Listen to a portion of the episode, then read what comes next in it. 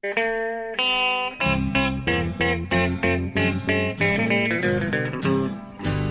out there, we're on the air. It's hockey night tonight. Tension grows, the whistle blows, and the puck goes down the ice. The goalie jumps and the players bump, and the fans all go insane. Someone roars, Bobby scores at the good old hockey game. Oh, the good old hockey game is the best game you can name. And the best game you can name is the good old hockey game. Hallå, hallå, hallå, hallå, hallå, hallå. Välkomna igen till ett nytt avsnitt av NHL-podden. Vi är framme vid avsnitt nummer 48 nu.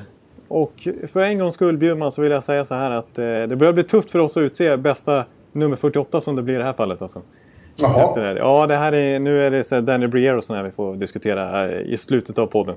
Så, att, eh, ja, så långt har vi kommit. Eh, men återigen så kommer bara... Men kul att vara, eh, snart har gjort 50 podcaster här. Det är Ja. bra. Det, det, Hej säger jag från New York. Ja, tack. När du slår kaffe, kaffekoppen i bordet.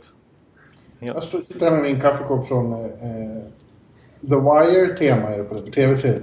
Ja, det är snyggt. All in the game yo, står det på den. Ja, det var. Ja. Det, med, tan- med tanke på 50 så eh, det finns lite jubileum vi ska diskutera idag men eh, det kan ju återigen bli så. Det jag har ju faktiskt bokat en flygbiljett nu för att åka till New York i början av februari. Herregud. Så att eh, det är faktiskt eh, så nu. Så att, eh, Då blir det en podcast härifrån. ja, nummer 50 Ja, med all sannolikhet dessutom. det är helt magiskt. Ja, detta är ju helt otroligt faktiskt. Borde ta med Viktor Norén också så, så hade det varit fullbordat. då, hade det varit, då hade vi nästan kunnat lägga ner efter det. Bara Jag tycker han kan komma hem. Han lyssnar ju på det så jag tycker att han kan ta, ta sig en New York-resa. Det har han råd med. Popstjärna. Oj, oj, oj, oj. Så mycket stimpengar som han redan har på kontot. Det liksom, Ja, det är, precis. bara, det är bara att packa väskorna och sticka. Liksom. Men nu håller han på att hjälpa dig med Stim-pengar också. Han har ju faktiskt tonsatt eh, ditt första original, eller hur? Ja, jag är väldigt imponerad här. Det, det, damp ner väldigt snabbt i mejlkorgen här. Eh, faktiskt efter, efter min lilla försök till rap förra veckan. Det var väl kanske ingen supersuccé, min eh, lyrik och mitt framförande. Så. Men eh, Victor Norén gjorde så gott han kunde i alla fall. För att få det att eh, bli en hit och något som går att tjäna pengar på. Jag tycker det låter svinbra. Ja, det måste jag säga. Jag är imponerad av Victor Norén. Ska vi eh, låta lyssnarna få höra eh, världspremiären? Jag tycker vi gör det. Ja. Den kommer här. Absolut. Hallå, hallå, hallå. Hallå, hallå, hallå. Alex Chiazot, Joe Luis Arena och Esposito. Esposito. Uttalsproblem, men vi tjötar ändå. Och alla kan vara lugna, inspelningsknappen är på. Bjuder Hanna Kohl, han är grym i sin roll. Från Kållesoffan har han fullständig kontroll på det som händer och sker. Det blir ju allt fler som rattar in hans blogg. Och lyssna på hans podd. One, two, three, speed, so Hallå, hallå, hallå. One, two, three, speed, so Hallå, hallå, hallå. Ekeliv, som är ung och har driv. Verkar stor och stark och känns allmänt massiv. Han hejar på Tampa och älskar Hedman. Sjunger som Sinatra. Ja, och där ser man. Nu är det dags för refräng. Dags för magi, Victor Norén. Du är ett geni. Så stand up at home and remove your hats. Höj volym, för nu är det plats. One, two, three, speed, so Hallå, hallå, hallå. One, two, three, speed, so Hallå, hallå, hallå. One, two, three, speed, so Hallå, hallå, hallå. One, two, three, speed, so Hallå, hallå, hallå. Det är otroligt länge sedan båda samtidigt var så här bra. Hallå, hallå, hallå. Det är otroligt länge sedan båda samtidigt var så här bra. Ja. Jag är framförallt eh, tror jag att det bästa med låten är ditt avslut.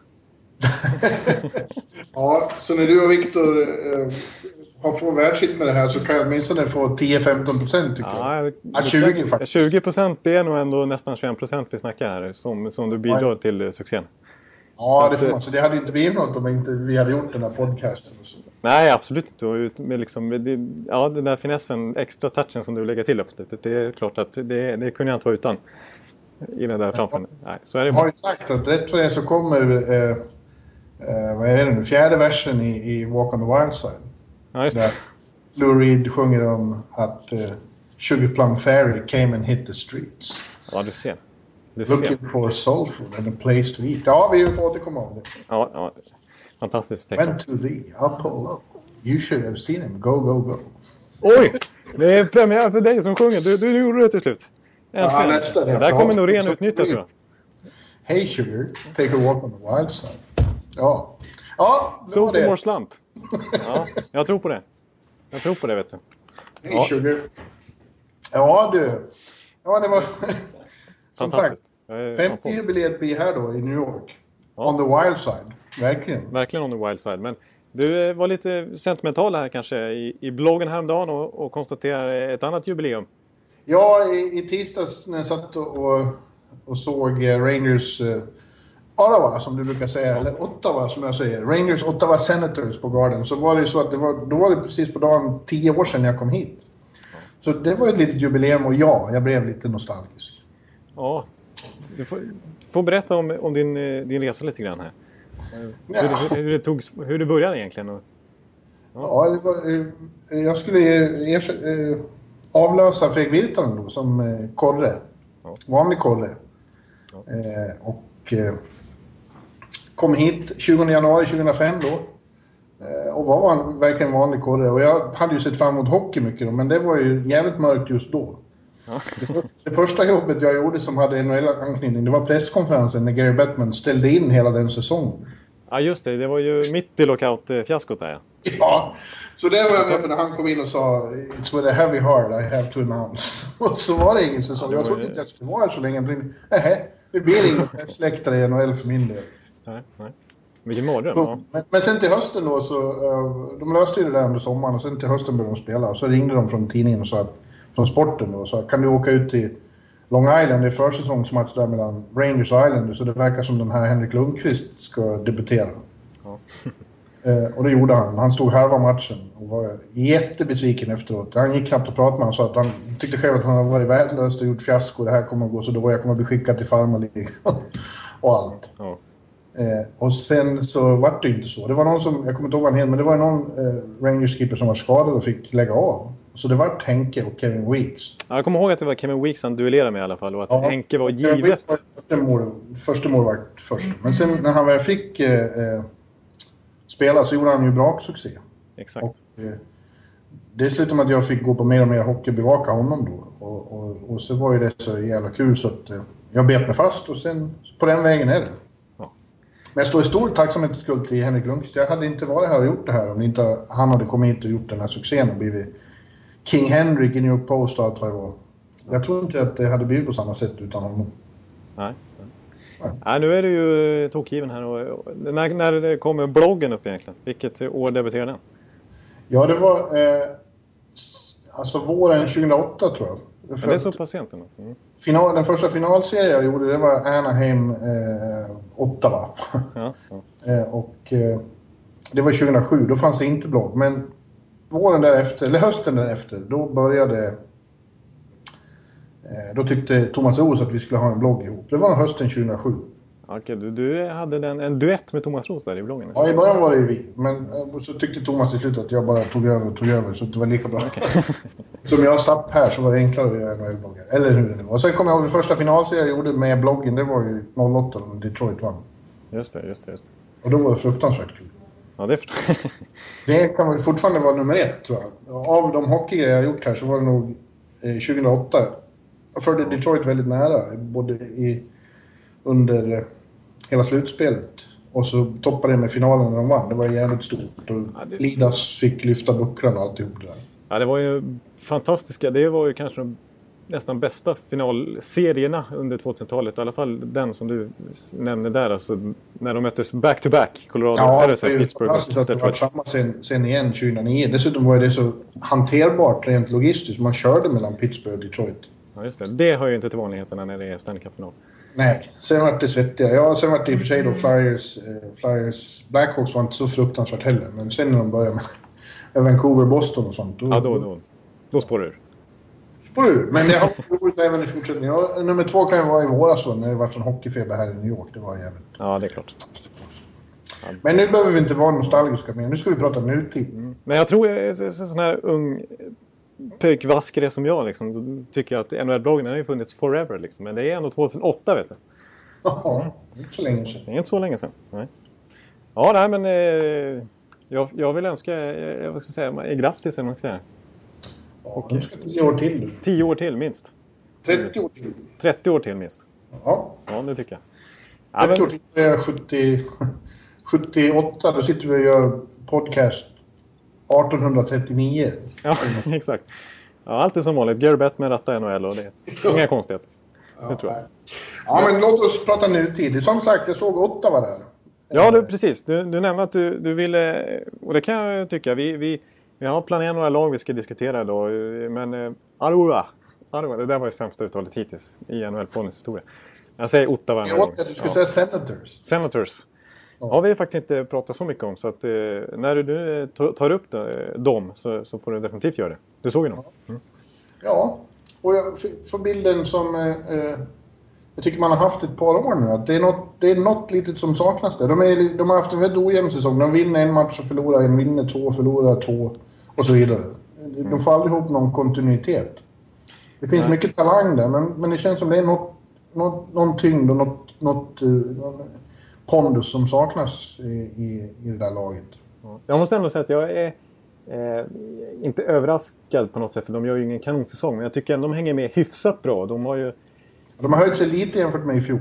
Exakt, och det, visst det är fortfarande ansenlig poängsumma upp till eh, en slutspelsplats. Och de är förmodligen körda i det racet. Det är inte teoretiskt men i praktiken nästan i alla fall. Men, men jag tycker ändå de har hängt med bra under säsongen. Och det, finns, det är som du säger, alltså, ibland så spelar de ju väldigt bra Ottawa.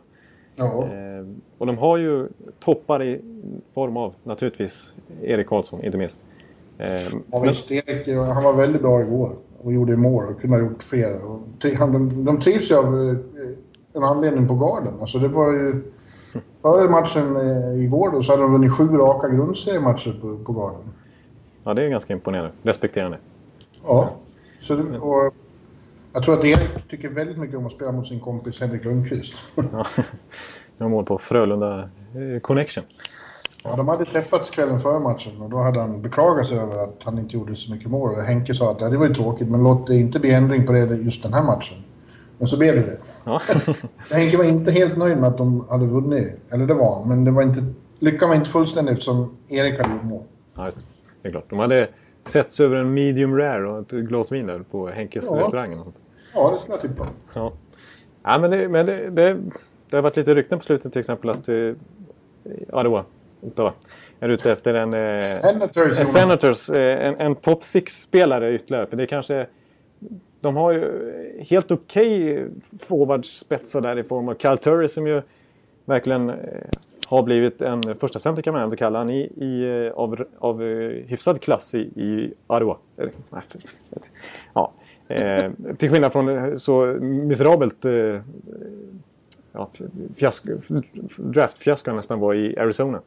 Eh, och så med Clark MacArthur som har varit väldigt bra där och Bobby Ryan naturligtvis som har kanske ytterligare en nivå i sig. Och så Mika Zibanejad, det finns ju pusselbitar där men de, det, de har fortfarande en bit kvar. Och vi trodde ju så mycket på, på dem eh, för några år sedan när de gick till slutspel. Eh, Ja. med, med Paul McLean som årets tränare och så vidare. Och när det kändes som att de hade ett spännande lag. Mm. Men de har också brandskattats på väldigt mycket eh, rutin och ledarskap när alla, nästan alla stora profiler där har velat därifrån. Ja. Alfie försvann och så försvann eh, eh, Spetsa inför den här säsongen. Kanske inte var någon superstjärna, men det var eh, just i ledarskap och rutin försvann ju enormt mycket där. Och symbolvärde för laget. Ja, precis. Den enda som är kvar från liksom, en äldre generation i Ottawa är ju, är ju Chris Phillips. Ja. Som inte är den... Han är en stabil backhugger men det är ju inte ledstjärnan ändå på något sätt som ska föra dem till en Nej. Jag tror det är lite svårt för Ottawa att locka till sig folk när andra ser att, att eh, den här sortens eh, ärrade stjärnor vill därifrån. Alltså uttryckligen vill därifrån. Och det finns ju tid, tidigare exempel med Danny Hitler till exempel. Ja, precis. När han stod på toppen av sin karriär. Men det finns talang. Det är, ett ungt, det är ändå ett hyggligt ungt lag och det finns talang. Och om de bara kan staga upp det med lite mer power, tror jag. Det känns som det saknas tyngd och elakhet. Eh, Det skulle de behöva mer av. Mm. Trots att de har Chris Neal som jag tycker är en av de bästa liksom, agitators i NHL. Ifrån. arsel. ja, det är ett, är ett praktarsle, men det är han... Ja. Det är, inte, Ja. det är inte Mike Cook eller Daniel Cursillo-nivå i alla fall. Nej, men ja, han är, han är en, en grisig typ. Du har sett honom för mycket på Guardian när han håller på. Ja, jag har sett honom mycket överhuvudtaget. Ja, sen har vi hyfsat målvaktspar där. Det, det har ju varit snack till och med om att, att eh, det kan vara så. Även om Cra- Craig Anderson skrev ett, har varit bra den här säsongen. Jag har han i mitt fantasylag och han är helt okej. Han är rätt eh, stabil för mig där. Eh, men Robin Lehner är ju i princip lika bra som Craig Anderson och betydligt yngre. Nu har ju Craig Anderson skrivit ett nytt kontrakt ganska nyligen som är 3-4 år någonting. Men att han faktiskt ska förlora den målvaktsduellen mellan de två. Att det är Lehner de ska satsa på. Att Craig Anderson kanske kan tradas bort till ett behövande lag. Jag tror definitivt att, att den långsiktiga planen är Lehner. Det tror jag. Eh, för att han är en... eh, Det säger alla, att han är den största talangen av svenska målvakter. Alltså han är inte bäst än, men han är den som har mest grundtalang som målis. Han Han är ju väldigt late bloomer liksom. Eh, Nu är han inte så gammal, men alltså han börjar spela sent. Ja, just det. Det är ju, det är ju så att Henrik Lundqvist lärde honom åka skridskor. Ja, han har en speciell story där från Göteborg. Ja, precis. Eh, Hans eh, färgstarke pappa var ju också Henkes tränare. Ja, just det. Och de känner varandra. Så Henke var ju hans mentor. För något år sedan var han ju här och vann en match mot Henke och det var väldigt speciellt. Det lyste om honom efteråt. Han hade verkligen slagit sin, sin mentor. Ja, hans farsa som du säger är också eh, verkligen färgstark och har ju inte varit snäll med stackars Robin under hans uppväxt. Nej. När det, Men gäller, de, de har ju rätt ut det här och det, det, det funkar ju. det har ju gett han en NHL-karriär. Som Ja. förmodligen kommer att vara lång och fin. För att det är en, eh, ja, Craig Anderson är också lite känd för att vara lite, ha mellansäsonger lite för ofta. Och det är väl därför han har representerat ganska många klubbar i sin NHL-karriär också. Ja, precis. Det brukar vara så att han har några bra säsonger och sen faller han ihop. Och så, så fort han kommer till en ny klubb, då är han jättebra igen. Då är han Vesina Trophy-aktig. Nej, exakt. Nu har han väl eh, varit eh, ett tag i Ottawa och skrev som sagt ett ganska långt kontrakt där. Men som sagt, eh, mm, fortfarande upp och ner. Och Lener är ju definitivt... eh, De står ungefär lika många matcher som det är nu. Ja. De delar den målvaktssysslan, men det är ju Lener som är lång, det långsiktiga alternativet. Du, Jag får erkänna att ibland så känns det så här när jag ser Erik spela. Man tänker så att tänk om han var i ett riktigt bra lag ändå. Men det kan man ju tänka om många. ja. Ja, det, är lite så, det är lite så man känner med en sån som Ekman Larsson till exempel. ja. Och sån som Victor Hedman. Nej! Nej! Usch. Nej, förlåt. Nej, men eh, vi, jag, jag, jag snuddar lite vid, jag vet inte om du har... Eh, jag tänkte gå vidare till, eh, som, som vi har sett nyligen här apropå eh, Chris Neal så, eh, så nämnde jag Daniel Cursillo. Eller som du brukar kalla för Carbomb. Ja, det är inte bara jag som Nej, det, det, det, det, det, det är hans allmänna smeknamn igen. Ja. Eh, Som fortfarande eh, får kontrakt av eh, bra NHL-klubbar. Och var på tryout hos Pittsburgh i början av säsongen. Sen så kommer Chicago, Stanley Cup mest, ja, Stanley, Cup-favoriterna, en annan som vill ha honom. Han har varit i Kings, han har varit i Philly, han har varit i Rangers har han och med varit i. Ja. Eh, Men eh, han fortsätter att bli avstängd och göra idiotsaker och bli supersågad. Eh, och nu har han varit framme igen. Ja. Ja, det är uppenbart att han inte kan eh, hålla sig på mattan. Och det är också uppenbart att det är massa, som du säger, det är massa klubbar som tycker att han är viktig och gör ett bra jobb. Kanske bättre än de flesta andra såna här av hans sort. Ja. Jag vet att i, i Rangers så älskar de honom. Ja. Ja. Och här ställde han ju till det under serien mot Montreal. och här han rökt tag i en linjeman. ja, just det. Det var när han eh, höll på, eh, precis, han höll på att fightas i princip ända in i båset där. Ja, Men det är, alltså, det är ju så också. Tre lag han har spelat med har ju gått till Stanley Cup-final och ett har vunnit. Han var med Flyers eh, när de var i final mot Chicago. Sen var han med Chicago när de vann mot Boston och så var han med Rangers när de gick till final. Ja, det, det är i och för sig bra stats. Jag kommer ihåg att, man, att han eh, även utmärkte sig hyfsat som hockeyspelare när han tog sig fram i Arizona, eller Phoenix som de hette då. Eh, någon gång för fem, sex år sedan någonting. Ja, men han är ju rätt bra hockeyspelare. Rätt bra alltså. Om man... Om man eh, eh, som Ja, men, väger, väger ihop allt, allt sammans så, så förstår jag att han gör nytta. För herregud, tänk de var med, med Rangers nu i Flyers i den första finalserien, eller första slutspelserien i, i våras eh, när han, eh, när de mötte Flyers just. Och han kom in och avgjorde match och var så hatad där i Wells Fargo. En fantastisk, det blir ofta fantastiska storylines med honom. ja. ja, det blir... Nej, men det är ju... Ja. Han har ju en speciell framtoning också. Jag har alltid varit lite fascinerad. Jag tycker han ser ut som en mopperaggare från Ja, Borlänge. absolut. Ja, ja. Med en sån liten moppemustasch och en sån här blick som, som de elakaste killarna utanför Maximtorget i Borlänge hade. Ja, ja, absolut. Han skulle klara sig jättebra där och även i Arvika och så vidare. ja Inga precis. konstigheter liksom. Nej. Så det är lite Hanson, Hanson Brother över honom.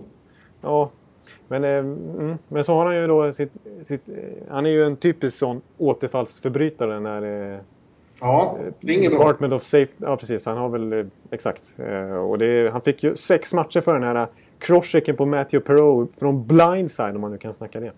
Om ett Ja. sånt uttryck. Och fullständigt krossade ju Matthew Perreault där stackars som, som kommer vara borta. Ett litet tag i alla fall. Förmodligen eh, några matcher till efter All-Star-breaket. Eh, eh, Matthew Perreault som för övrigt gjorde fyra mål eh, tidigare i veckan. Eh, men men eh, som så... eh, De mötte, när, när, när Rangers mötte Philly förra, förra slutspels... eh, Ja, i våras helt enkelt, förra året. Eh, Då mötte han ju Zach Rinaldo. Som också Ja. har varit i farten nu igen. Ja. Så, Han skulle jag vilja kalla betydligt sämre hockeyspelare. Ja. ja, det håller jag med om. Eh, också en eh, hyfsat diger avstängnings... Eller liksom, eh,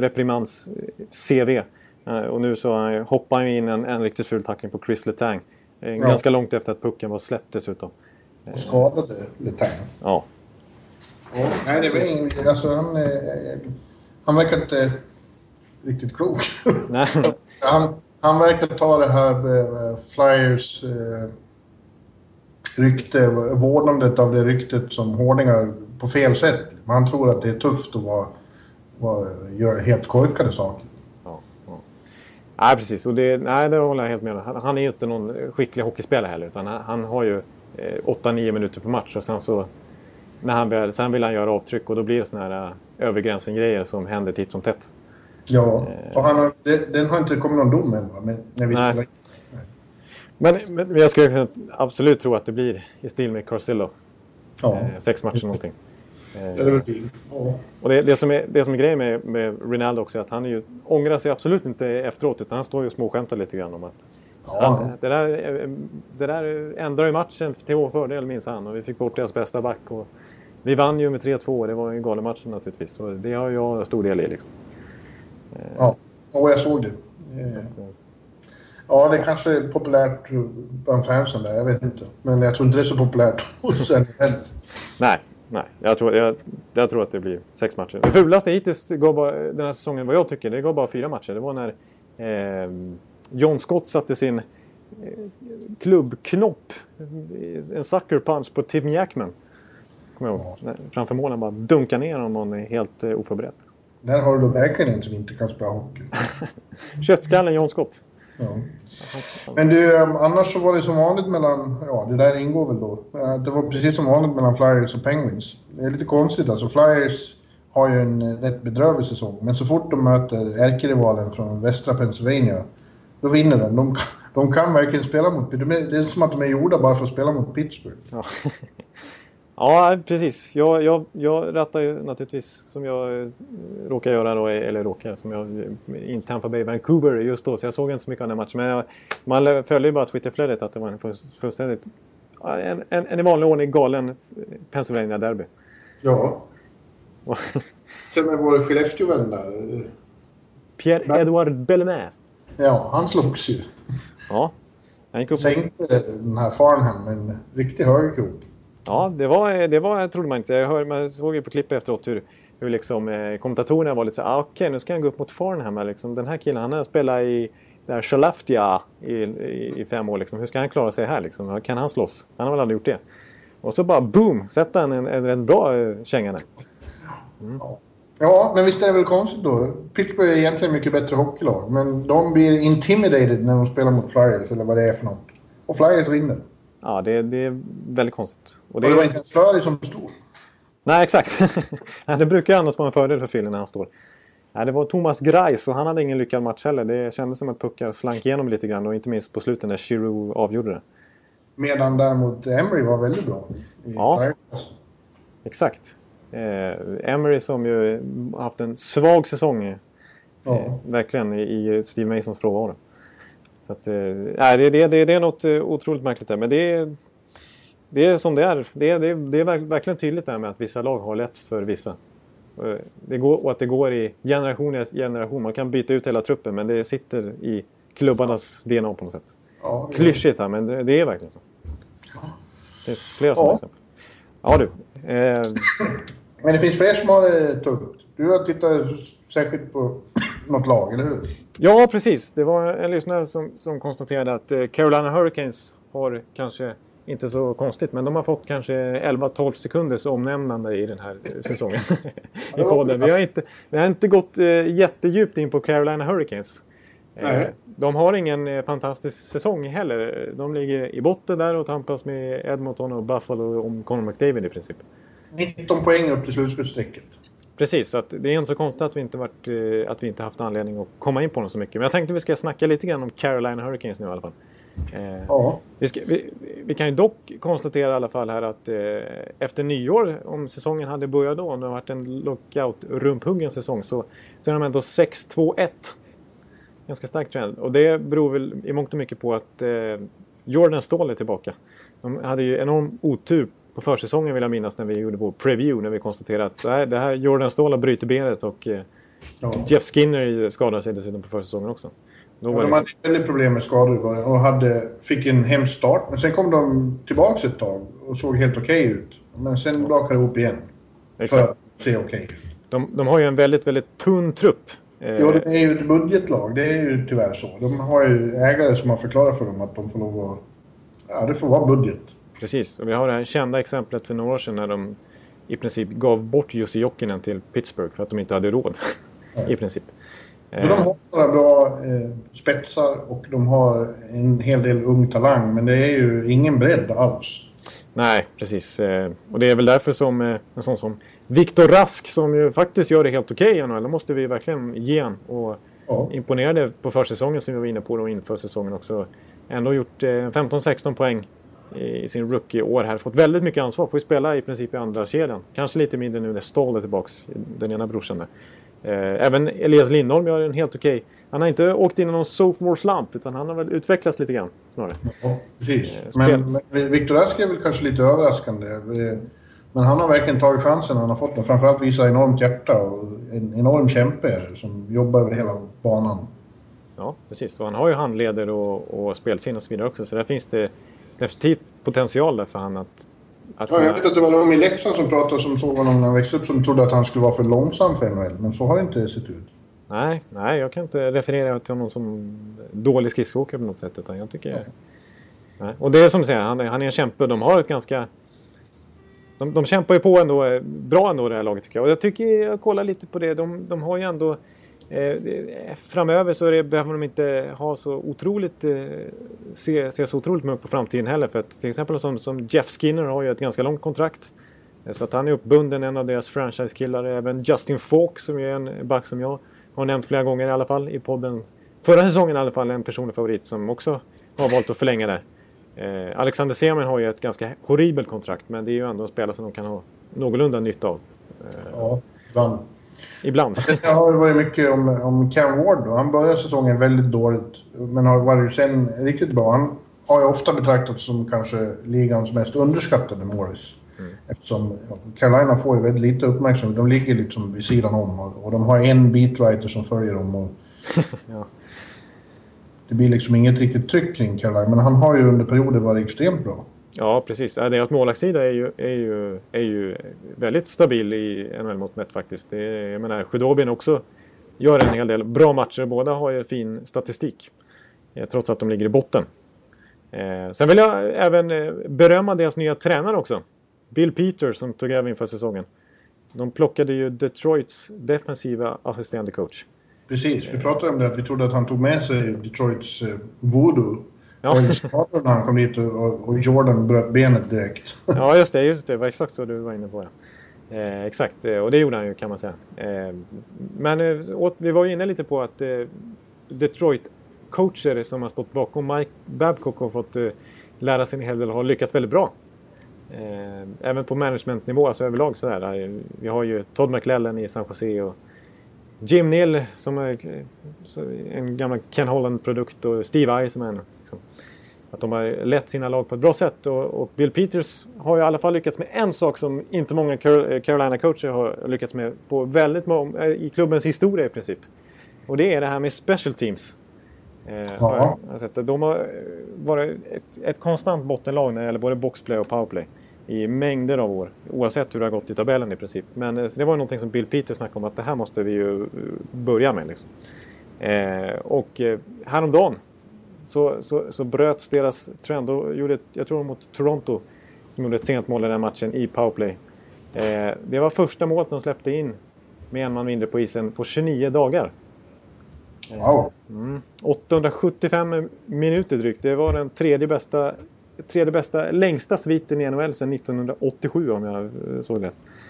Så att, eh, där, där får man ju ändå säga att Bill Peters har gjort det bra. Sen har de fortfarande lite problem med powerplay men det beror inte så mycket på Bill Peters utan det beror väl mest på kvaliteten på forwardsuppsättningen. Ja, annars är det ju framförallt man tycker det ser klent ut på backsidan. Ja. Eh, Väldigt tunt. Eh, De har, vad heter han, Justin Falk. Eh, Det, det är Justin Falk. Han Sekera, eller hur, hur säger man? Man säger Ja, det, ja, jag skulle säga Sekera. Han var ju väldigt bra förra säsongen men har inte varit lika framstående den här. Nej, precis. Och eh, de försöker väl få till en förlängning där, Ron Francis. De har ju lite nytt på eh, front office där också i och med att eh, Jim Rutherford inte längre är Nej, bas utan det är ju Ron Francis nu. De ska försöka resigna André Sekera. Om man inte lyckas med det så vet vi att han är högvild på transfermarknaden eftersom han är en av få kvalitetsspelare som har utlöpande kontrakt i NHL inför sommaren. Just. Han Han kommer har definitivt... 1,7 nu. Han kommer få väldigt mycket högre. Precis, exakt. Och, och han kommer ju med allra högsta sannolikhet, om man inte väljer att förlänga med Carolina, att vara en spelare som mängder av, av eh, contenders är ute efter att plocka in. För det, det är ju... Många vill ju ha en... In, eh, liksom bredda upp backsidan när man vet att man har ett långt slutspel framför sig. Ja, men eh, om det nu är så budgetlag, då har Carolina verkligen råd att behålla honom. Nej, precis. De, de, de, är fort, de, de ligger ju inte så tätt in mot lönetaket. Men det viktigaste för dem, eh, dock, jag, jag nämnde ju att de har ganska många stöttepelare på långa kontrakt. Men det värsta för dem är ju att Eric Stahl bara har ett år till efter den här säsongen. Precis. Han är ju Mr Carolina och eh, det, det kommer ju vara deras stora, deras stora liksom, bekymmer att eh, övertala honom att eh, fortsätta Carolina och förbli en Hurricane. Ja. Så att, eh, en, en annan spelare som de kanske tappar då också som har varit eh, lite av en succévärvning där. Eh, deras fjärdekedja får ju mycket beröm för att den gör bra ifrån sig. Den leds av Jamie Clement. Som har varit lite bortglömd i NHL de senaste åren. Han slog igenom i St. Louis tillsammans med David Backes. Eh, en gång i tiden. Eh, och Lee Stempniak. Eh, han, har, han är 55% i tekningar. Eh, och i det här fantastiska boxplayet är han den som spelar mest. Så jag kan tänka mig, med tanke på hans lite liksom revival-säsonger så, så tror jag att eh, han kan också vara en sån här spelare som contenders är ute efter. Fan, du har studerat Carolina. Ja, jag, jag tänkte nu är det fan, nu ska vi snacka Carolina här liksom. Är det Emil Ullbrand som har hört Nej, jag vet att det finns eh, eh, Carolina-supportrar i Sverige. Eh, men nej, det är det faktiskt inte. Men eh, eh, jag har till och med tittat, de har ju inte sådär jätteklent. Det är klart att nu, nu ligger de bra till för att, för att vinna, kanske till och med vinna the sweepstakes om, om eh, eh.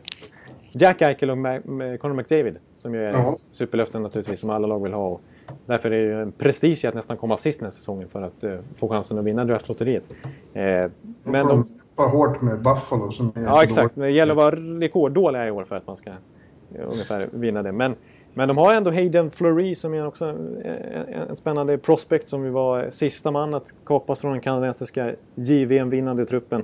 Eh, en stor växtback. De har Lukas Wallmark som är imponerade väldigt mycket i Sverige faktiskt. Luleåcentern och så har de ja, de har en målvakt, Alex Nedelkovic, som var med i den amerikanska JVM-bloggen också. Så att, det finns lite framtid att bygga på där tycker jag ändå. Och särskilt om de kan resigna Eric Stahl och i bästa av världar kanske även Adrian Sekera. För att eh, de har ju svårt på free agent-marknaden att locka till sig stora namn naturligtvis. Eh, de har ju in, in, de, ja, det hjälper ju inte naturligtvis att de har dåligt publiksnitt i år också. De har inte varit så otroligt dåligt tryckta i Carolina publikmässigt. Ett, ett Nej, tvärtom. De har ju väldigt fina fans där faktiskt. Mm. Eh, som är väldigt, har varit lojala och framförallt fick ju sin eh, eh, lön när de vann Ja. 2006. Eh, Och, det, alltså det är ett helt annat, det är inget krislag på det sättet. Det har i alla fall inte varit. Nej, precis. För de, de har ändå lite byggstenar där. Och de har en eh, hyfsad marknad ändå. Okej marknad ändå. Det är, sen har de inte klockrena förutsättningar på ägarsidan. Men eh, det har finns... Alla som, alla som har spelat där, svenskar som man har pratat med, de älskar att vara där. Ja. Det är nice där nere i Carolina. Ja. Runt Raleigh och, och det är en eh, väldigt bra människor. Alltså de, de här hockeyspelarna är ju stora men det är ju inte någon hysteri precis. De får ju vara, de får ju vara i fred. Ja, precis. Exakt. Eh, det var väl lite all time low. Jag vet inte vad publiksiffran var, men det blev ju en liten viral bild där efter när de mötte Buffalo här efter nyår någon gång. Eh, det var ju liksom ultimat tråkig match. Två lag som eh, gör upp om att förlora ungefär. Ja. Eh, man såg ju bilderna. Det såg, ut som, det såg nästan värre ut än vad det gjort i Florida. det, var, eh, det var inte många personer på den matchen. Eh, men annars, så, Ja. annars har de en, en hyfsad boss i alla fall. Och jag tycker det, ser, det finns eh, anledning till tillförsikt för om man, även om man är på Carolina. Det är inte lika dödsdömt nästan som det känns i Edmonton. till exempel. Jo. Det finns, ett, det finns ett annat krislag som definitivt har bra bas vad gäller fans och publik. Ja. Och det är Toronto Maple Leafs. Ja. Men tänka sig, de har sin årliga genomklappning här igen ja. Fem raka förluster och det har sett bedrövligt ut. De fick bland annat stryk just mot Carolina, hemma. Ja, precis. Ganska klart med 4-1 eller vad det blev. Ja. Och vad är det som har hänt? Det här coachbytet gav ju verkligen inte mycket när Horacek tog över efter, efter Carl Gustaf Lindström. Nej, just det. Exakt. Eh, Nej, de är Men vi, ja, vi, vi pratade ju om Toronto i, någon gång i december tror jag i podden. När Ja. de hade en väldigt bra eh, svit och de låg på slutspelsplats. Och, och det var allt det här parad, paradsnacket och du vet. Och James Myrtle var alldeles lyrisk på Twitter och så vidare. Som han brukar vara när det går bra. Som alla Toronto-fans är när det går bra. Ja. Eh, och Phil Kessel är ju liksom Hart Trophy-klass och så. Eh, Men, eh, men då, redan då var vi inne på att du sa ju bara av din tioåriga erfarenhet i Nordamerika att det kommer att skita sig. Och jag konstaterar ju att de, det är snart JVM i Toronto och nu ska de faktiskt inte spela massa hemmamatcher längre utan nu kommer det vara vad var det, 20 23 matcher bortaplan och sånt där. Och som de har åkt in i nu. Och de har ju katastrofalt facit nu. De har kollapsat fullständigt. 3-15 i record senaste, ja vad blir det? 18 matcherna. Ja, grejen är att de slut, har slutat göra mål. Och jag läste någon statistik här, alltså när, när Phil Kessel inte gör mål, då vinner de inte. Nej. Och han har slutat göra mål, för, för de, de har ju jävligt taskigt backspel.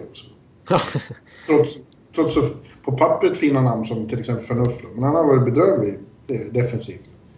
Ja. Och, och om då det, det börjar bli torka framåt också, då finns det ingenting. Nej. Nej, precis. För målvaktsspelet har inte varit bra i år alls heller. Eh, Nelson Mandela i kassen där. Har ju, eller, eller Nej, just det. Jonathan Bernier, han har ju inte varit bra. Eh, som, som han var förra säsongen. Och James Reimer är ju inte, är ju inte riktigt... Eh, är ju ingen första målvakt i NHL. Det har han ju visat gång på gång efter säsong efter säsong. Utan, eh, och en sån som Fransson som har varit ett utropstecken den här säsongen. Offensivt, det är ju som, precis som du säger, det är ju en, eh, en säkerhetsrisk defensivt. Ja. Så att, eh, Men det blir ju alltid så mycket konstigt runt omkring. Så jag pratade med, med Carl Gunnarsson häromdagen som ju nu spelar i St. Louis. Han hade ett mål så vi pratade efter matchen. Och då berättade han att Toronto hade varit i St. Louis några, alldeles nyligen. Och han sa att det var väldigt trevligt att träffa killarna och, och det, är bra, det är bra killar, sa han. Alltså, bra lag. Och jag trivdes när jag var där men nu i efterhand så, är det väldigt skönt eh, att vara på sidan och, och, och se det utifrån. För det, det är inte problem med laget bara utan det är allting runt omkring. Det blir hela tiden ett jävla tjafs där. En cirkus. ja, ja det, precis. Det, Och med tränarbyten och med ägarbyten och med, med Shanahan och, och, och det är så många inblandade. Ja. Och nu, nu, nu kör de hela den här fancy stats-grejen istället med Kyle Dubas och det... De tar in liksom David Booth och Daniel Winnick och tror att nu, nu, nu minsann kommer vi att gå till slutspel. Ja, det var ju vad du pratade om. Ja, jo, det, det, jag, jag, jag har lite del i, i det. Jag ska, jag ska, naturligtvis. Så, eh, vi, nu, sitter de här fancy stats-lirarna, jag inkluderat och konstaterar att eh, sen Horacek tog över, ja, då har de nästan 50 procent Corsi, vilket de ju inte har varit på länge. Men det Sa- hjälper ju inte mycket. Sa du Horacek? Man säger väl Horacek? Okej, Horacek. Men du säger, men jag. Okej. Pillesbåset då? Är det rätt? Ot- Ottawa? Ottawa. Nej, men eh, så att... eh, Ja, det har inte blivit någon Moneyball-effekt här än. Det kan vi i alla fall Nej, konstatera. nej, nej. Nej, det har det verkligen inte. Och eh, nu sitter James Myrtle och, och, och skriver krönikor om att de kanske ska sikta på Conor McDavid istället. Så det är verkligen svart eller vitt där. Det byter snabbt. Och det kastar ju sin tröja här mot Carolina också. Ja. Igen. Jo, Jo, det blir ju så. Så att, nej, det, det, det, det är ett... Och så, så här är det i princip varje säsong med Toronto, att det slutar ungefär så här. Eh, Jag, jag vet inte riktigt vad. Det, det, det, nu är det till och med snack om att eh, de ska trada Phil Kessel. Liksom. Ja, det är nästan så de borde göra det. För han verkar ju bara vara mest problem kring där han är. Ja. Eh, det, är ju, det, det var ju McKenzie inne på i någon sån här insider trading TSN kör varje vecka. Att, eh, liksom att i Toronto så nu är man lite trötta på Phil Kessel. Liksom att, eh, ja, fansen är väldigt trötta. Jag ska inte eh, spekulera här. Men, eh, men, att, eh, men att det minsann finns intresse för bland annat eh, enligt McKenzie liksom att skulle Phil Kessel shoppas runt så skulle det finnas mängder av intressenter om jag tänker på att det är ju en en spelare som kan göra 40 mål per säsong men det är ju ingen att hålla i handen när det blåser snålt. Det är som är lite problemet i Toronto. Att de har inte den... De har ingen Mats Sundin liksom, längre. Eller Börje Salming. Nej, det var väl... En tanke var väl att eh, förnuft skulle vara det, men det är han ju inte. Nej, verkligen inte. Nej. Vad grinig han. Ja. Jag kommer att tänka på någon tv-inslag de hade när de var så här rekordusla 2012 också när de hade förlorat. När, när Carl Gustaf Lindstedt precis hade kommit in i laget. Eh, och eh, de hade förlorat, eh, ja, de hade vunnit fem matcher på de senaste 25 eller någonting. Eh, och så var det någon kanadensisk kanal som tappade fullständigt och bara körde någon sån här parodireportage. Och gick och eh, frågade högst obscena frågor till alla spelare. Och till FNAF så sa de bland annat liksom eh, Are you a player that... are you a, a captain that is... a good captain as your team has lost 19, the last 19 games of 25 or something, något sånt där. Eh, och då sa då röt ju, då, då blev ju Dion Phaneuf sedvanligt butter och sa bara oh, What do you think man? What do you think? Liksom så här. Och då svarade någon bara oh, I don't know, you have lost 19 games in a row, like uh, I don't know. Så. Och då, då blev det, ja då var det nog bisk igen. Men det, ja, det är typiskt Toronto-soppa i alla fall. Eh, nej, jag vet inte. Nej, jag, jag, det, det, vi kan ju, ja, det är TSN-rubriken nu i alla fall om att de, de, de, kommer, de kommer vara sellers när det är trade deadline och det kommer hända saker där. Det kan till och med vara så att Phil Kessel ryker. Ja. Men vem, som sagt, vem tänker plocka upp honom? Nej, det känns ju inte som någon trade deadline deal heller utan i så fall något som händer i sommar. Och eh, som sagt, som du säger, det är inte säkert att det finns. Jag har ju svårt att se vilket lag som skulle vara beredd att ge det som Toronto vill ha i så fall. Så att kunna... Nej. Nej. Nej.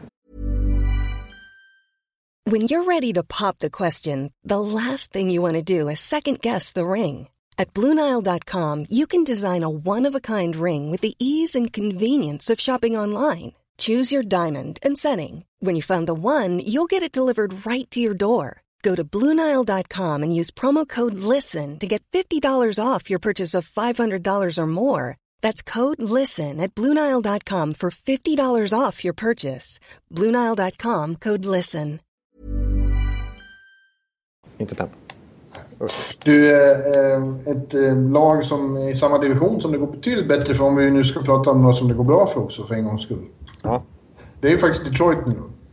ja, precis. Det, Fem raka gick de in i All-Star-ledigheten med och eh, några väldigt imponerande segrar. ja, Framförallt Nashville och St. Louis. ja, det är skalper som heter duga. Ja. Längsta, deras längsta segersvit på tre år läste jag någonstans. Jag har ju sagt det åt dig, du vill inte lyssna på det. Jag tycker att de spelar sin bästa hockey sen eh, 08 och 09. Ja, ja, eh, ja okej, jag håller med. Framförallt så är deras lagkapten nu eh, bättre än han har varit på väldigt eh, länge. Ja. Det beror ju... Han är bra, men, men nu har han ju börjat producera väldigt mycket poäng också. Ja, ja eh, absolut. Jag, när, jag, när när jag kollade på deras poängliga här, häromdagen så konstaterade jag framförallt att han har ju spelat alla matcher den här säsongen. Ja. Och han har inte ont någonstans. Nej. Det är väldigt ovanligt. Det var länge sedan. Nej. Ja, Jag har ju fortfarande fastetsat den här bilden på när, när under Lidas tröjceremoni förra säsongen när Henrik Zetterberg kom gående som en... Eh, som, som du kommer se ut eh, om 30 år, när du, eller ännu värre tror jag. Ja. Han var totalt eh, knö- knölig där. Det såg ut som att han kommer aldrig någonsin kunna spela hockey igen. Men nu är han ju lika bra som han, som man har lärt känna honom.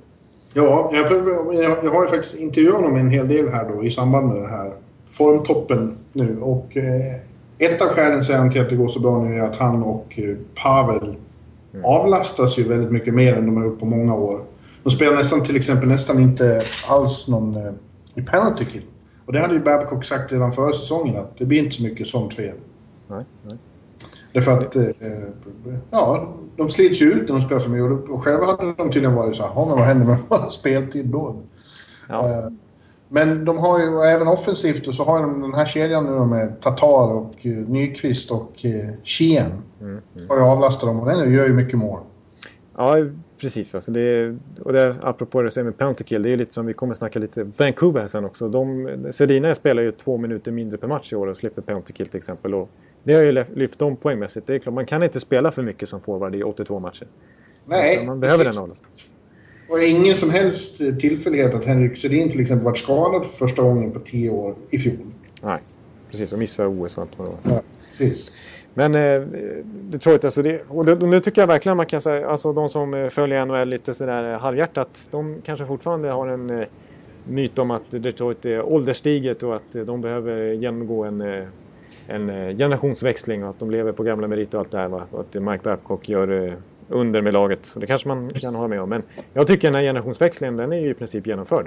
Ja, det är det. Absolut. Eh, kollar man på deras forwardsida är det väldigt klar majoritet som har en bit kvar till 30. Ja. Så att, eh, Och det, även på backsidan nästan ännu mer. Det har man ju hela tiden hållit på och sagt att de, de har för dåliga backar, de har för dåliga backar. Ja. Eh, Men de har ju faktiskt varit helt eh, anständiga av de här Quincy och Kindle och vad de heter. Ja, precis. Exakt. Och Denny DeCaser har varit bra. Alla de där. Jonathan Eriksson ska jag också säga. Han har spelat 47 av 47 matcher för Detroit. Fram till All-Star breaket. Så det är ju... Han hade också stora, haft stora problem senaste åren. Det är också... Men, Ja, han fick ett väldigt stort ansvar när han plötsligt var i första backpar. Ja. Det är inte bara att plötsligt kliva in så. Nej. Jag tror fortfarande dock att de är, är ganska så eh, väldigt beroende av att Kronwall är hel. Ja. Och Eriksson. Eh, för sen, det blir nog lite tunt.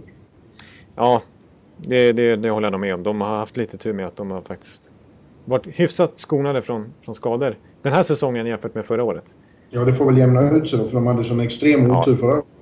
Precis, det var ju så många matcher de, de gick miste om.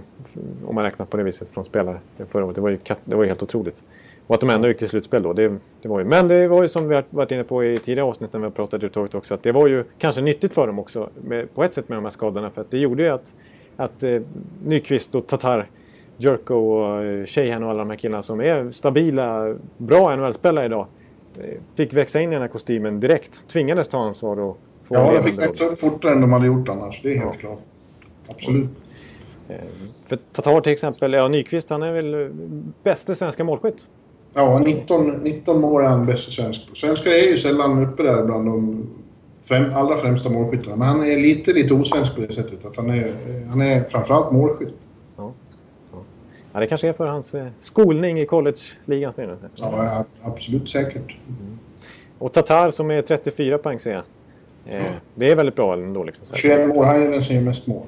Ja, exakt. Täta flest, flest poäng då, men eh, Tatar de är... två gör, gör mest mål. Ja, det, det ser lovande ut för Detroit. Sheehan har också över 20 pinnar. Så att, eh, hela den här Grand Rapids-ligan är ju verkligen med och bidrar nu på i allra högsta grad.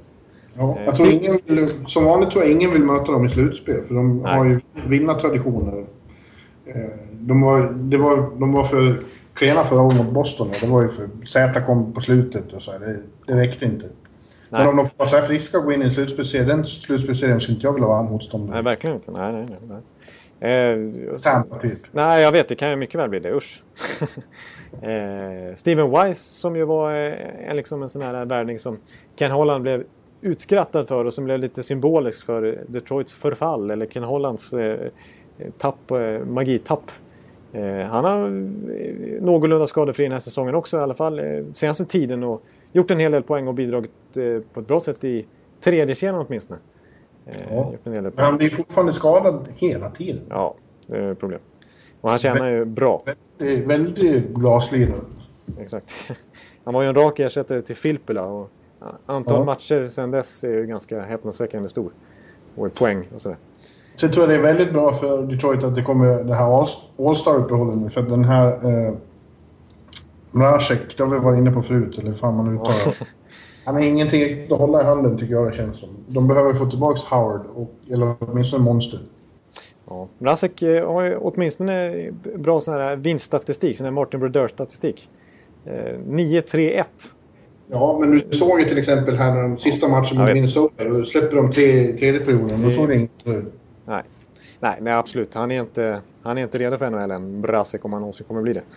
Eh, så det är klart att eh, de eh, skriker efter att få tillbaka Howard och Gustafsson för att de ska fortsätta konkurrera om att faktiskt leda hela Atlantic och Eastern Conference som de ju gör den här säsongen. Det är ju Ja, imponerande. Jonas, är på väg... Monstret är på väg tillbaks och kommer nog att vara redo för spel efter All-Star-uppehållet. Ja. Och, och deras... Nu går jag in lite på Prospect här igen, men den, den är... eh, I typisk Detroit-manér så är den ju inte helt urgröpt heller, trots att de ju eh, i princip blivit av med hela Grand Rapids här senaste åren.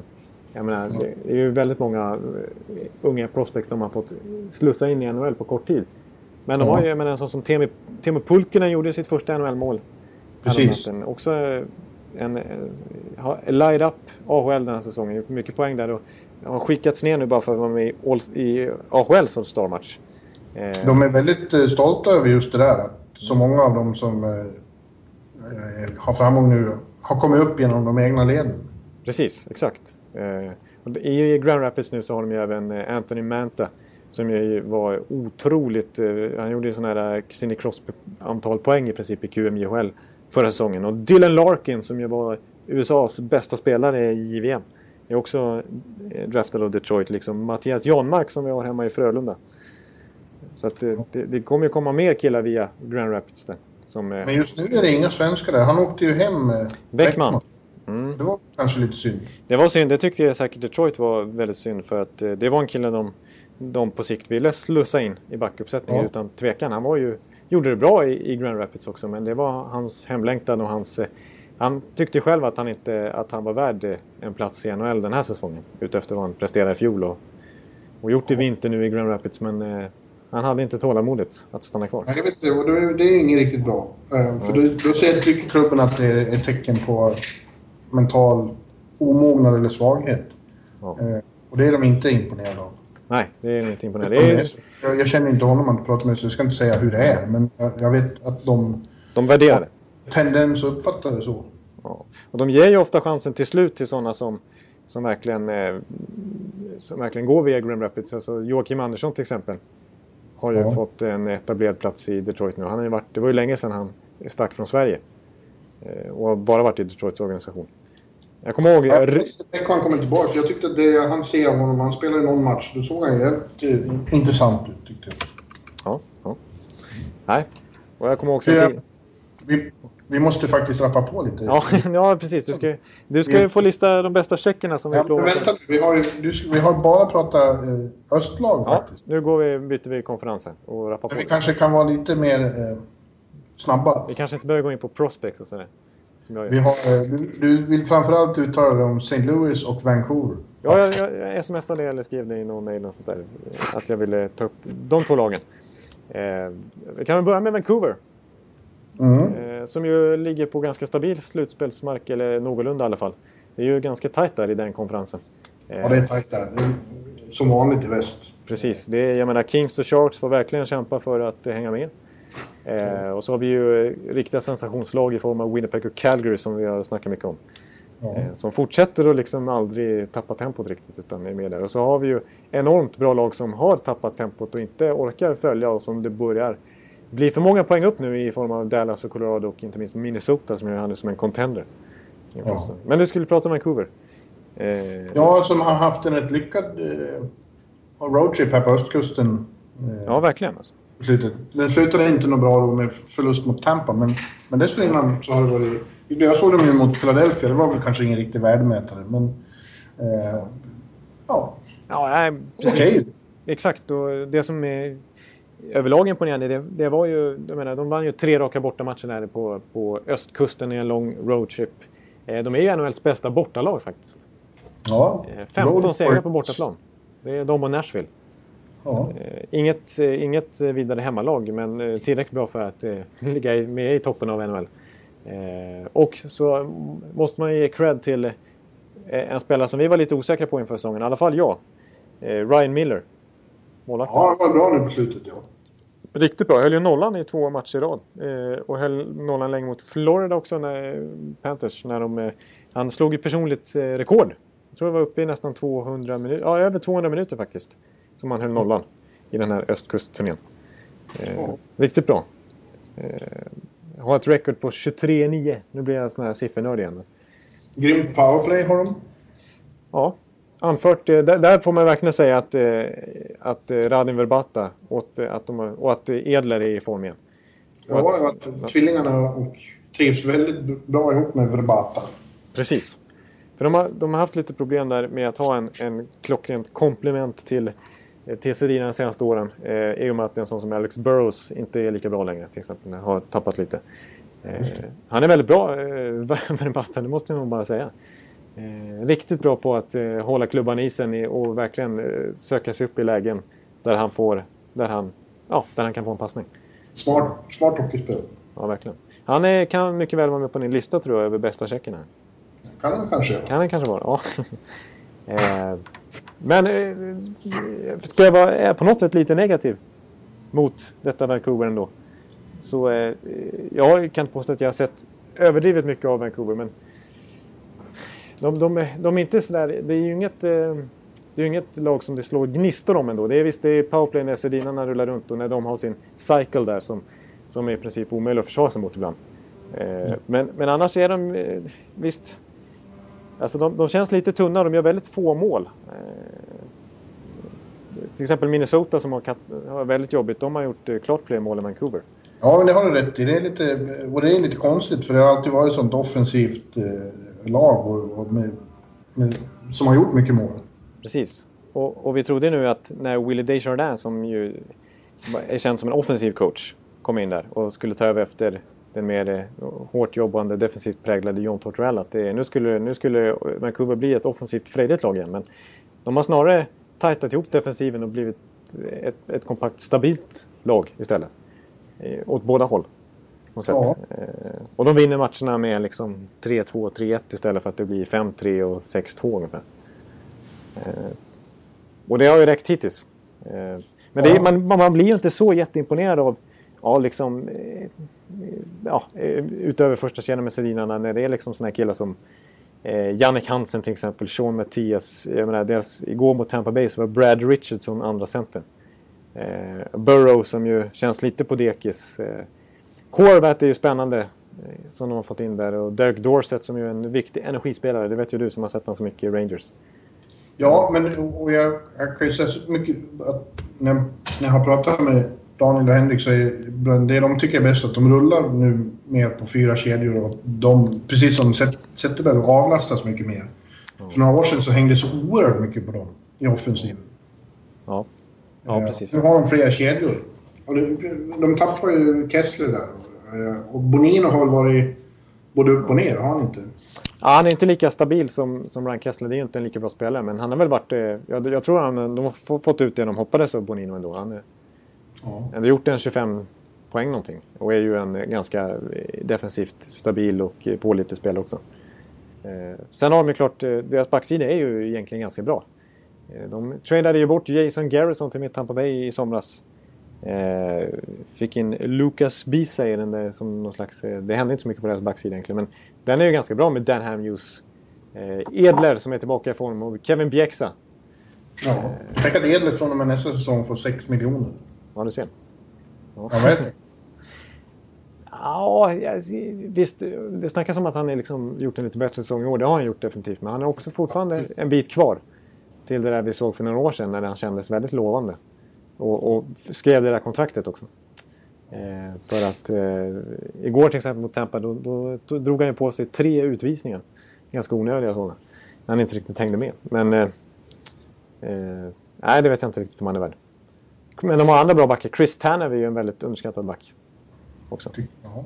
Tycker jag. Jag tycker Edler har väldigt potential. Jag hoppas att, det, att det lyfter. Du, är St. Louis då? Ja, eh, Väldigt imponerande just nu. Väldigt, väldigt imponerande just nu. Ja, de har efter nyår så har de tagit poäng i åtta av nio matcher. Ja, och vår vän Alex Sten har gjort eh, 18 poäng på 10 matcher. 18 poäng på Han har, 10 gjort dem i, matcher. de har, han har gjort dem 10 matcher i rad. Ja, du ser. Den Ja, där det- kedjan som han bildade med sin gamla kedja med Backis och, och Oshie. Ja, det känns som att Ligans hetaste. Precis, det känns som att de har spelat ihop till och från eh, i liksom fem år nu. Eller något sånt där. Eller, sen Ja, men sen- det var också att succén bygger på att de känner varandra så bra. Det blir ju så. Ju mer man spelar ihop desto mer- mer kemi får man. Och de, de kan läsa varandra utan till. Ja. Jag, jag var imponerad när jag sa, eh, visst han har gjort poäng i 10 raka matcher, 18 poäng. På, det, är, ju- det är ju riktigt bra. Jag räknade ut att han har gjort 25 poäng på de senaste 19 matcherna. Men han, är, han började säsongen lite svagt eh, när vi... Ja, han, har, han har tvärt emot förra året. Då var det en rivstart och sen mattades han av under andra halvan. Nu ser det ut som det blir tvärtom och det kanske är bättre. Ja, det låter som bättre för St. Louis. För det är vad de behöver. De behöver accelerera snarare än tvärtom som de har gjort så många gånger. Eh, för att, men, men det som är, känns bra med St. Louis nu det är att visst, de har varit breda på forwardsidan förut året, året också när de hade en sån som Vladimir Sobotka i laget till exempel i tredje kedjan och sånt där. Men, men eh, nu, nu har de ju, ja, om inte mot förmodan Backes, Oshie och Sten är heta, då har de ju Tarasenko, Lehtere och Schwartz. Ja, precis. Och då har de inte ens nämnt deras eh, tilltänkte första center Paul är, ju- du ser, vilket lag. Det är ju ett eh, fantastiskt bredd de har nu, St. Louis. Ja, och eh, en backuppsättning som heter duga också. Ja, det, det kanske är, är den bästa backuppsättningen i konkurrens med kanske Chicago. Eller, Ja, ja precis. De, de har de, Pietrangelo och, och Bowmeister då har ju länge sett som makarna som alla. Men i år är det ju han Chattenkirk som har varit... Bästa helt- namnet. Ja. Och han är ju, har i och för sig haft hög status också. Han var ju uttagen i USAs OS-lag och så. Ja, ja. Men han ser för jävla bra ut. ja precis. Och All-Star-uttagen också. Ja. Eh, nej, det precis. Och, och så Carl Gunnarsson har ju sl- slottat in perfekt där i, i, i deras backuppsättning. Han ersätter ju Roman Polak i en rak trade där. ja. Eh, ser ju, är ju perfekt. Är ju, Kul för honom att få komma till ett bra lag utan så mycket drama. nej, precis. St. Louis som är en hyfsad marknad också. Ändå, får vi säga. Det- Det är en riktig sportstad St. Louis. De älskar sina lag. Och eh, de, de, men de har ju längtat och törstat väldigt länge efter en stor framgång för Blues. Precis, de har aldrig vunnit Stanley Cup. Nej. Det har varit ett, eh, historiskt sett så har ju de nästan större, större choker-stämpel än vad San Jose har. Ja, det är på något vis, det har vi pratat om förut, att det är på något vis att det är samma sak där. DN, det finns ett DNA i klubben.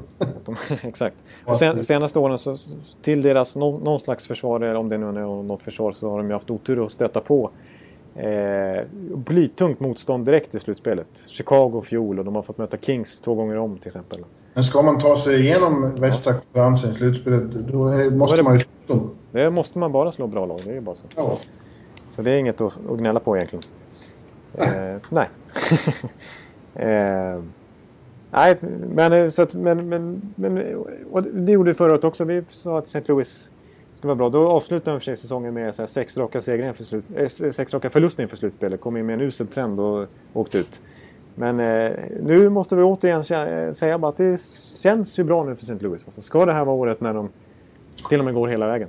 Ja, vi får se. Jag säger, det slutspel, det är slutspel alltså. De, det har inte hjälpt att de har haft 2-0 på Los Angeles och, och så. Nej. 2-0 Ja. på Chicago också. 2-0 på Chicago. Så, eh, och det var, då var de knäckta i Chicago. De hade fått stryk i, i sadden i Ja, det. Game 2. Men de kom tillbaks. Just det. Ja. Eh, Ja. En, en annan eh, situation i St. Louis som vi kanske ska beröra det är ju det som händer kring, eller det som inte händer kanske vi ska säga, kring Martin Brodeur. Ja. Eh, det var ju lite sensationellt att han eh, skrev på här för St. Louis för några månader sedan. Och eh, lämna Devils till slut då. Och nu står han på någon slags... Nu är han i någon slags limbo här. Ja, precis. För nu, nu har han ju noterat själv här att han är ju tredje val i St. Louis.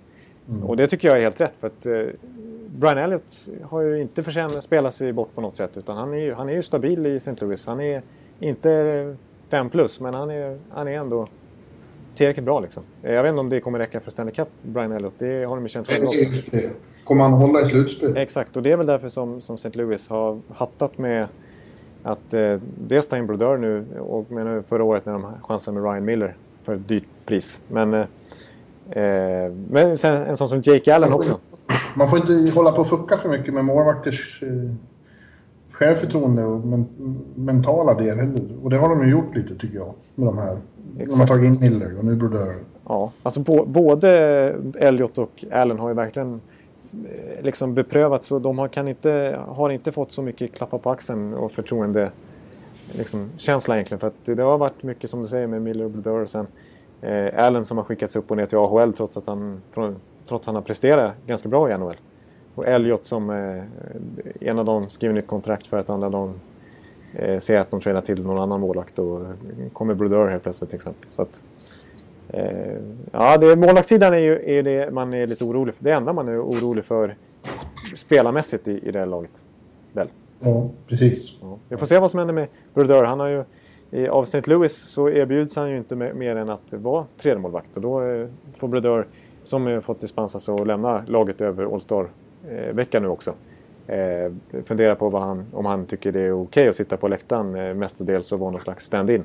Eh, eller om han eh, då vill få en managementroll som han har blivit eh, erbjuden enligt Darren Drager också. Ja. Det finns ju prat om att det slutar med att han får ett endagarskontrakt med, med Devils och får pensionera sig som Devil. Det kanske vore det värdigaste i det här. Det är väl kanske det vi hoppas på. Oj, vi har snackat i över en timme nu alltså. Ja, jag ser det, men jag, det är inte jag. Nej, det är ju verkligen inte... Det Jag försöker ju hålla i dig, men då blir, det finns ju lyssnare som blir arga när jag stoppar dig. De vill att vi ska prata i flera timmar. Ja. Ja, vi, får, vi, vi, vi, vi får gå vidare. chefer också som tycker att vi får hålla igen lite. Ja, det finns väl det. Ja, vi, får, vi får vänta med att prata lite. Jag hade lite, skrivit upp lite trade and transactions. Det är väldigt mycket spekulativt än så länge, men vi kommer komma in på det ju närmare trade deadline vi kommer. Så det kommer bli massor med sånt snack eh, längre fram. Så vi får Nu har jag en li- en lista då som jag ska driva igenom lite snabbt. Vi, förra veckan så hade vi de bästa finländarna i ligan. Mm. Eh, Och då kommer vi in på de bästa tjeckerna. Precis, för att eh, nu ska jag inte sagga ner för mycket här igen. Men förra veckan var det ju så att Selänne fick sin tröja hissad. Det var det vi började tänka på att kanske ranka de bästa finländarna. Då, även då eh, fick ju Dominik Hasek sin eh, tröja hissad. Då tyckte vi att eh, ja, då ska väl tjeckerna rankas den här veckan då. Ja, men jag tycker vi kan återkomma med ryssar nästa gång. För att Ja. Ingen ryss har fått någon tröja hissad på slutet. Men det går att diskutera ändå tycker jag. För det är bara för att det är kul med listor. Ja, det tycker jag också. Så, kö- kör din lista eh, jättesnabbt. Jag vill bara säga en sak. Det här, det här är lite... o- Förlåt, förlåt nu. Fan. Förlåt, det tar tid. Det blir en lång podd här. Förlåt. Eh, men jag, vill bara säga, för jag, jag tyckte det var lite sensationellt när jag läste i, i Buffalo News vad Mike Harrington skrev där. För att han tappade fullständigt. Alltså, han, han, var, han, var värre, han var Niklas Wiberg-klass alltså, i raseri. Här. För att, eh, nu har ju Buffalo, har, det vet vi ju alla, de har ju fallit ihop fullständigt här. Tio raka förluster vad de har.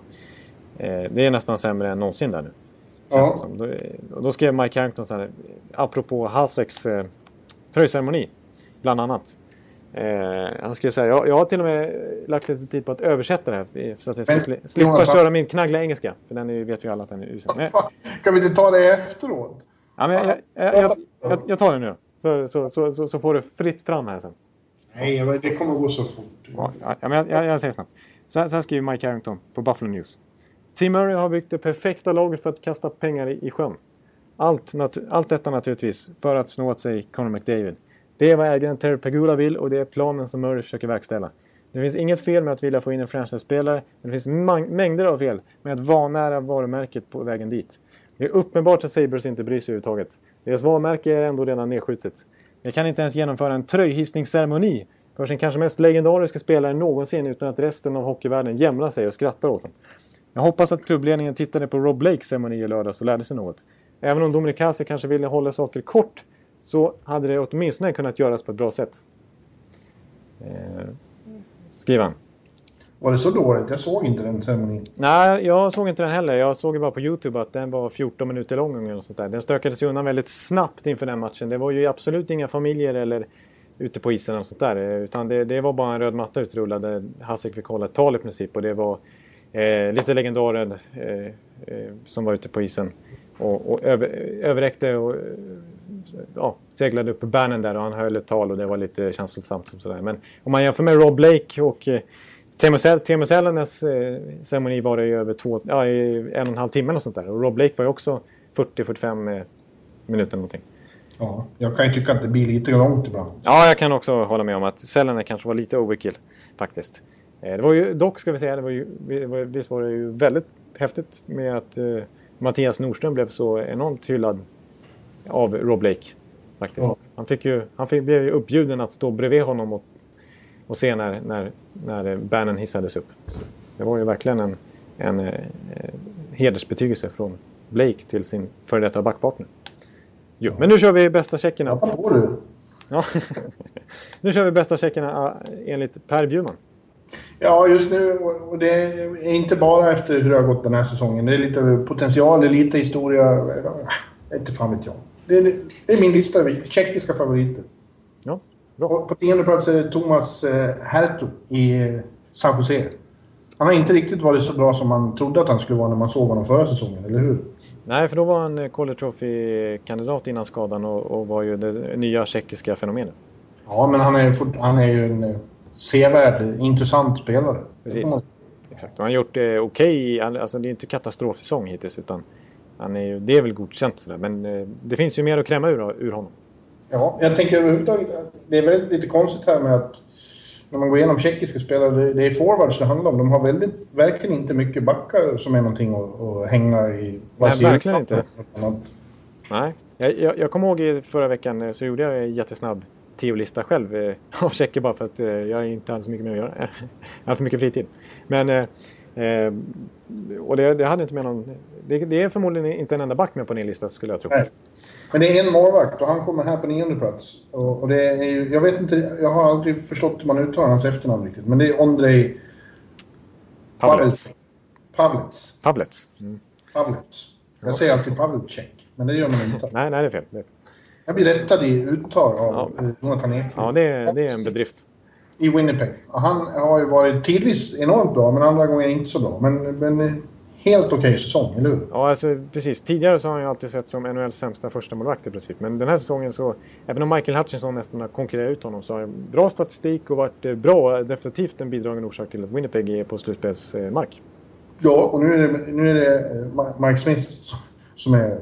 Sämst, ja, överlägset sämst. Exakt. Ja, så är det.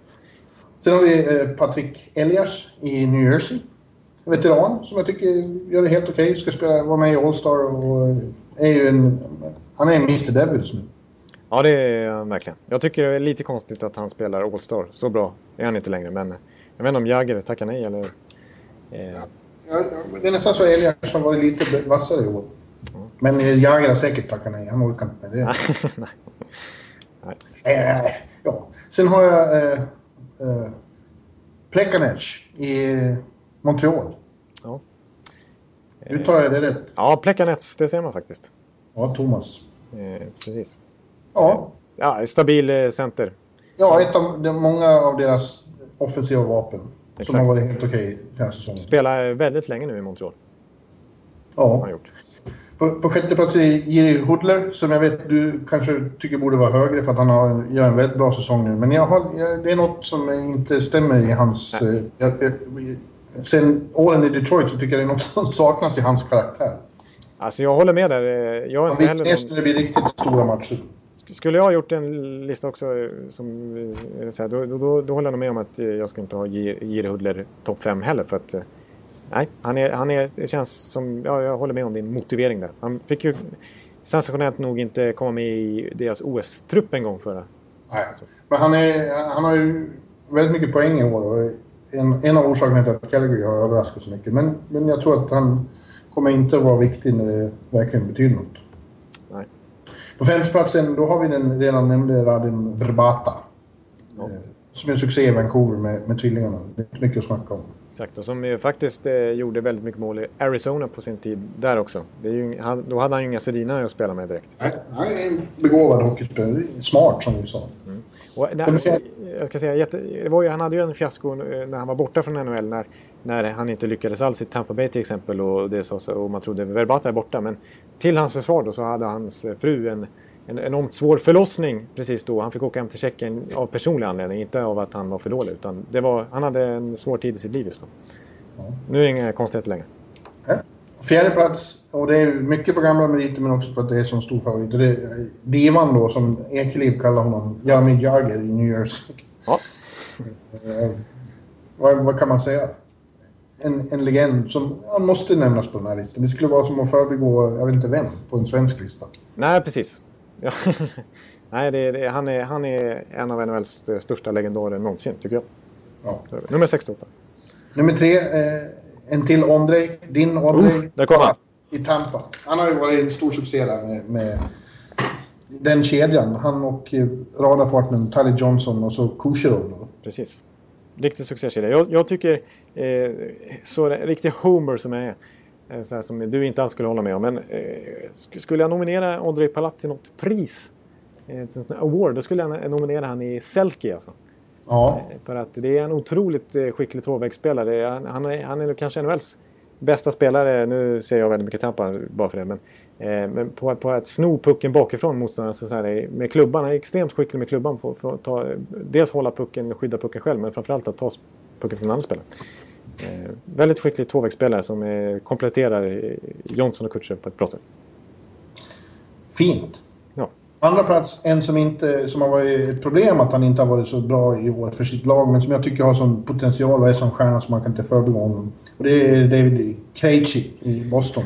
Ja, absolut. Eh, det, eh, han har väl vunnit, eh, i alla fall varit i toppen av eh, många, flera, ett, mer än en gång eh, slutspelets poängliga, Stanley Cup poängligan. Precis. Det brukar han vara väldigt bra. Ja, han var, när Boston vann var han fantastisk till exempel. Ja. Och även när han spelade mot Chicago. Framförallt kanske den Ja, serien. då, då vann han till och med poängligan. Ja. Och etta ganska givet då är Jakub Voracek i Philadelphia som leder poängligan och är eh, anledningen till att, Phila- han och Giro, att Philadelphia inte är Buffalo är deras Nej, Nej precis.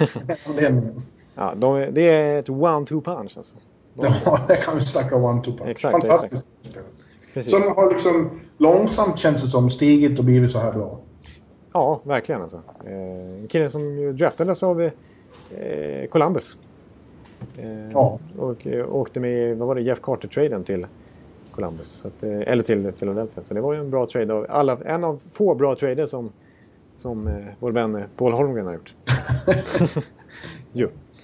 Nej men eh, det, det är en Det bra var inte kille. fel han fick Kimmo Timonen heller om man tänker på vad Foppa var på väg åt för håll. Ja, exakt. Nej, det ska vi se. Det ska vi se. Ja, det var min tjeckiska lista. Då ska vi kanske påpeka ifall någon sitter under... Men den och den. Det finns ju slovaker också. Chara, Hossa etc. De är slovaker. De Det är räknas- Slovak. Ja, ja. Det är ingen snack. Eh, det kanske finns några gamla lyssnare som tror att eh, Tjeckoslovakien fortfarande finns och tycker att de borde räknas på samma... I samma giv, men icke! Det har de inte att göra. nej, det Du, är jag jag tycker nu när vi ändå är på gång så vad fan, ta dina trader också. Tycker du det? Ja. Ja, det, ja, alltså det, det, Spännande trader så vill jag höra. ja alltså det, det är väldigt på spekulationsnivå hittills ändå tycker jag. Jag tror att det kommer bli mer och mer liksom substans, eller tvärtom kanske ju närmare traden när vi kommer. Men, eh, Lebrun har ju varit, eh, och även eh, Drager, hela insidergänget på TSN om att eh, det, eh, det stora laget att hålla utkik för eh, närmaste månaden är ju Arizona. Det kommer vara en, lite av en full blowout där liksom.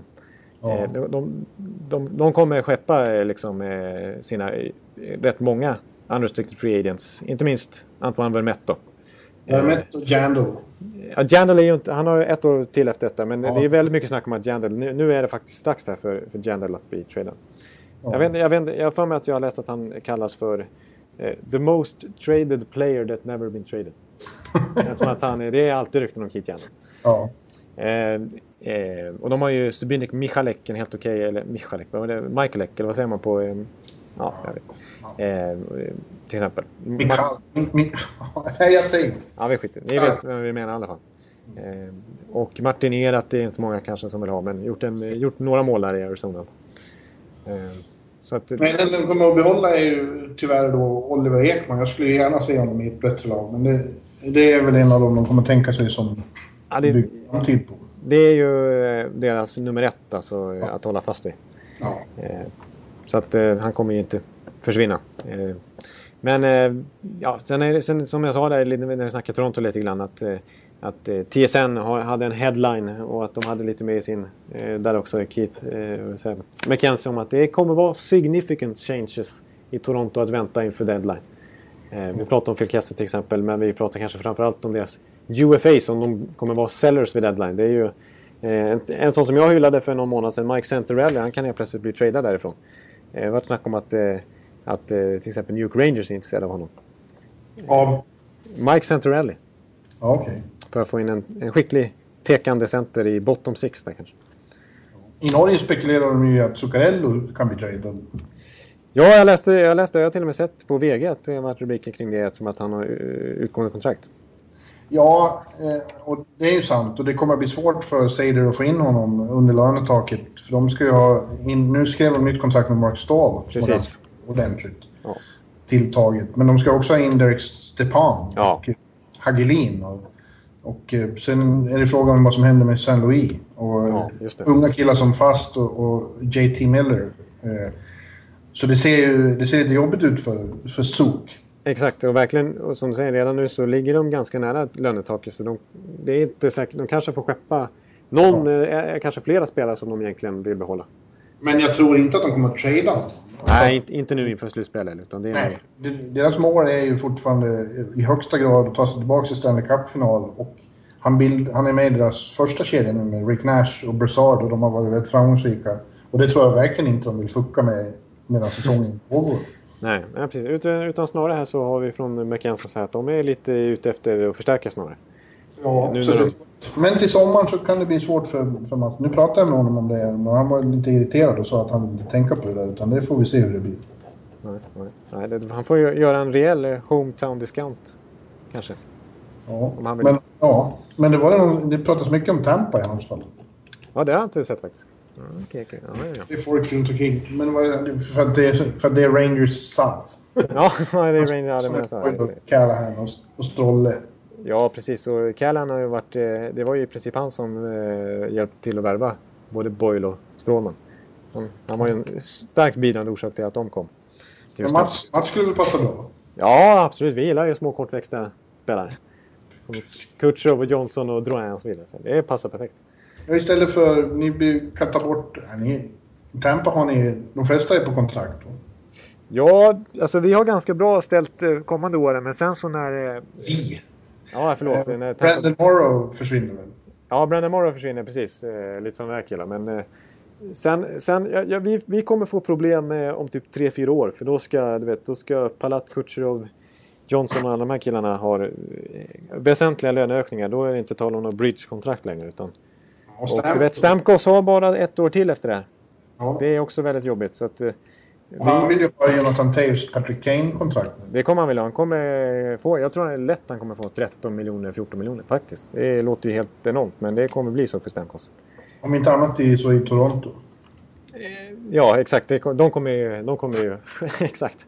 Det, det, det, de kommer erbjuda maxlön utan problem. Eh, det kommer de göra. Men... Eh, nej, och så har vi lite problem med Matt Carl som sitter på ett alldeles för högt kontrakt och som inte kommer gå att trada bort så lätt heller. Ja. Nej, Nej, vad får han så, vad får han så mycket pengar för? nej det, var ju, det är den klassiska backmarknaden vet du. De, de blir ju överbetalda de senaste åren. Det är, ska man vinna back eh, då får man ju be, vara beredd att betala alldeles för mycket. Så är det bara. Fråga Washington Capitals. Ja. Men i alla fall så kostar inte Mattias Öhlund så mycket längre. Nej, han, han sitter där eh, på sin L10IR och har det bra. Han får ju inte lägga av, men han har, om ett år tror jag han får lägga av. Då har hans kontrakt gått ut i slutet. Ja. Du, nu är vi snart uppe i en och en halv timme. Nu tror jag vi får... Ja, det är inte, ja, ja, nu måste vi lägga det. Du får ta din 48 då. Var det Briere? Sa du det? Ja, det är Briere. Men eh, faktiskt, en av dina som jag har nämnt hittills i podden har faktiskt nummer 48 som jag tror du rankar högre än Danny Briere. Eh, Thomas Hertel. Ja, ja fast... Så han har inte riktigt... Eh, made his bone yet, bones yet. Nej. Det har ju Breer. Han har ju... eh, eh, kan- Kanske det är bättre nu för tiden, men genom åren har han ju varit bättre. än- Och förtjänar viss respekt, tycker jag. Ja, det tycker jag absolut. Vi pissar lite, förlåt det uttrycket. Eh, Vi var lite taskiga mot Briere kanske. Men eh, han är en fullvärdig eh, mästare av numret eh, 48 genom eh, tiderna. Jag menar, eh, han var ju ändå en... Eh, han är, ju- gjorde ju sig känd för en, tidigare i sin karriär för att vara en väldigt skicklig slutspelsspelare. Jag tror att han fram till i alla fall förra säsongen snittade över en poäng per match i Stanley Cup och då har han ändå spelat en så här 70-80 matcher tror jag i Stanley Cup i sin karriär. Det går inte av för hacke. Eh, och då får jag också säga som avslutningsvis kanske att eh, vi får tacka Ray Whitney för en fin karriär. Ja, ja precis. The Han har Wizard. precis meddelat att han inte ska... Ja precis, eh, precis när vi spelade in där så, så meddelade han att han eh, lägger av, 42 år gammal tror jag nu. Ja. Gjorde det bra så länge han lirade, men fick ingen nytt kontrakt den här säsongen. Nu har han bestämt sig för att sluta. Och det ska vi också göra nu. Ja, bra. För, den här veckan. Exakt. Vi hörs... eh, Jag säger igen. Hej Sugar. Ja. Take over from the wild side. Vi hörs nästa vecka. Precis. Och då har du haft en trevlig, förhoppningsvis, helg i, i All Star i Columbus bakom dig. Mm, vi får se. Om jag inte lyckas dra mig ut. Ja, Göran Zetterberg och... Ja, jag känner att jag har ont i handlederna som, som, som, som Zäta brukar göra när det blir dags. Ser. ringa... Han kommer i formtopp nu när, när, när det är klart att han inte Ja, du ser det. kan bli uttagen. Då direkt, typiskt Zäta. Ja, precis. Exakt. Ja, du får ringa vår administrativa chef Mattias Karlsson och säga att du har en upper body.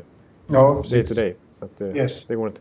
Ja, men eh, vi hörs allihopa nästa vecka och ni får ha det så gött till dess. Hej, hej! Hej, hej! Hallå, hallå, hallå. Hallå, hallå, hallå. Alex Chiazot, Joe Luis Arena och Esposito. Esposito. Uttalsproblem, men vi tjötar ändå. Och alla kan vara lugna, inspelningsknappen är på. Bjuder Hanna Kohl, han är grym i sin roll. Från Kållesoffan har han fullständig kontroll på det som händer och sker. Det blir ju allt fler som rattar in hans blogg. Och lyssna på hans podd. One, two, time, speed, so Hallå, hallå, hallå. One, two, time, speed, so Hallå, hallå, hallå. Ekeliv, som är ung och har driv. Verkar stor och stark och känns allmänt massiv. Han hejar på Tampa och älskar Hedman. Sjunger som Sinatra. Ja, och det ser man. Nu är det dags för refräng. Dags för magi, Victor Norén. Du är ett geni. Så stand up at home and remove your hats. Höj volym, för nu är det plats. One, two, time, speed, so Hallå, hallå, hallå. One, two, time, speed, so Hallå, hallå, hallå. One, two, time, speed, so Hallå, hallå, hallå. One, two, time, speed, so Hallå, hallå, hallå. Det är otroligt länge sedan båda samtidigt var så här bra. Hallå, hallå, hallå. Det är otroligt länge sedan båda samtidigt var så här bra.